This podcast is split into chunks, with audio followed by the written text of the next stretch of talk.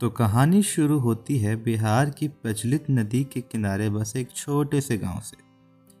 कहानी है उस गाँव के शांत वातावरण में जन्मे एक योद्धा कधले की। होशियार नहीं, नटखट नहीं, एकदम शांत, मानो किसी पवित्र, कोमल एहसास देने वाली हवा की तरह हो। माँ ने अकेले ही पाला था, क्योंकि पिता अक्सर शहर में रहते थे। माँ का लाडला थोड़ा रूठने वाला, बोले तो नाक पर एक छोटा सा गुस्सा। लेकिन किसी चोर की तरह गुस्सा चुराने की कला हो। दादी दादा कडले को बड़ा होने में मदद करते थे। उम्र थी सात साल। माँ से बिछड़ने को तैयार कडले अपने पिता के साथ शहर जाने की तैयारी कर रहा था। कडले एक कोने में बैठा माँ के लिए सोच रहा था। शांत, चुपचाप और दर्द छुपाने की कला के साथ। चलने को नए सफ़र पे तैयार। कडले बिस्तर पर रखे संतरे को देखकर कहता, मम्मी, हमरो संतरा दिए हमें? काहे के सहज जाए पिता के सामने उठाने की हिम्मत ना हुई। तो माँ को कह दिया, लेकिन माँ, कडले को तैयार तो कर देती, संतरा देना भूल जाती। और कडले बिना संतरा खाए रूठे मन के साथ अपने पिता के साथ शहर की ओर चल देता। माँ की नज़र संतरे पर पड़ी। लेकिन नज़र का टीका जिसे लगाया था, उसकी याद में आँसू निकल ही जाते हैं ना।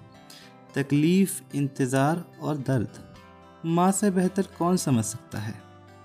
अब उस कडले के लिए एक लंबे समय का इंतज़ार करना था। नया शहर, नए लोग, कडले अब शहर में खोने लगा था। मानो कोई चमकता हुआ चाँद बादलों में कहीं खो रहा था और कहीं दूर माँ एक इंतज़ार में जिसकी नज़रों में कडले खेला करता था। आज उसकी नज़रें कडले की परछाइयों को ढूंढ रही थी। कहते हैं, शहर में लोग घोड़े बनकर भागना चालू कर देते हैं। अपने, पराए, सब भूल कर उस रेस में कूद जाते हैं। एक लेखक की किताब से छोटी सी परिभाषा है। सड़क तुम गाँव तब आए जब सारा गाँव शहर चला गया। किसी के बच्चों को दूर कर गई तो कोई आज भी अपनों के इंतज़ार में अभी भी बैठा है। पिताजी तो गाँव घूम आया करते थे, लेकिन कडले पिछले दस साल से गाँव नहीं गया। माँ शहर जाया करती थी, वो है ना, माँ अनमोल है। तभी तो भगवान भी उसकी गोद में खेलने को तरसते हैं। दिन ढलते गए, समय चलता गया। कडले भी अपनी पढ़ाई पूरी कर नौकरी पकड़ चुका था। लेकिन वो गाँव का शांत लड़का आज भी उसी शांत कला के साथ चेहरे पर एक मुस्कान के साथ अपने लक्ष्य को पूरा कर रहा था। और आज भी गाँव उसकी परछाइयों के इंतज़ार में शांत बैठा था।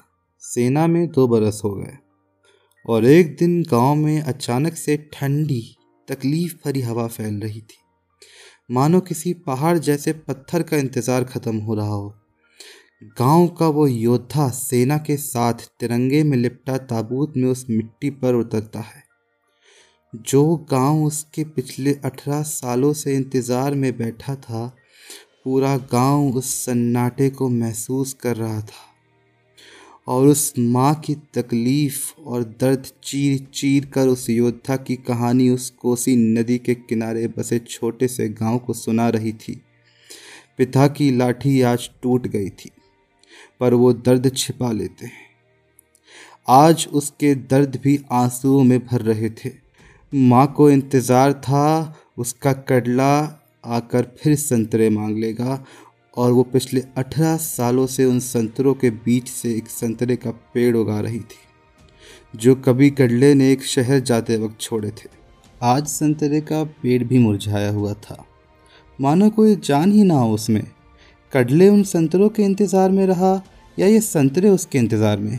लेकिन ये इंतज़ार की बेमिसाल कहानी आज ख़त्म हो गई। कहते हैं, ज़िंदगी में इंतज़ार करना सही है, लेकिन पता नहीं ये इंतज़ार कब ख़त्म हो जाए। माँ कहती है, तेरे इंतज़ार में बैठी तेरी माँ। काश उस रब से तुझे आज वापस मांग लाती। तेरा हंसता हुआ चेहरा याद आएगा। कडले आज दूर हो जाएगी तेरी परछाई। अगले जन्म मेरी गोद में तू ही आना, तुझे फिर खुशी से पालेगी तेरी माँ।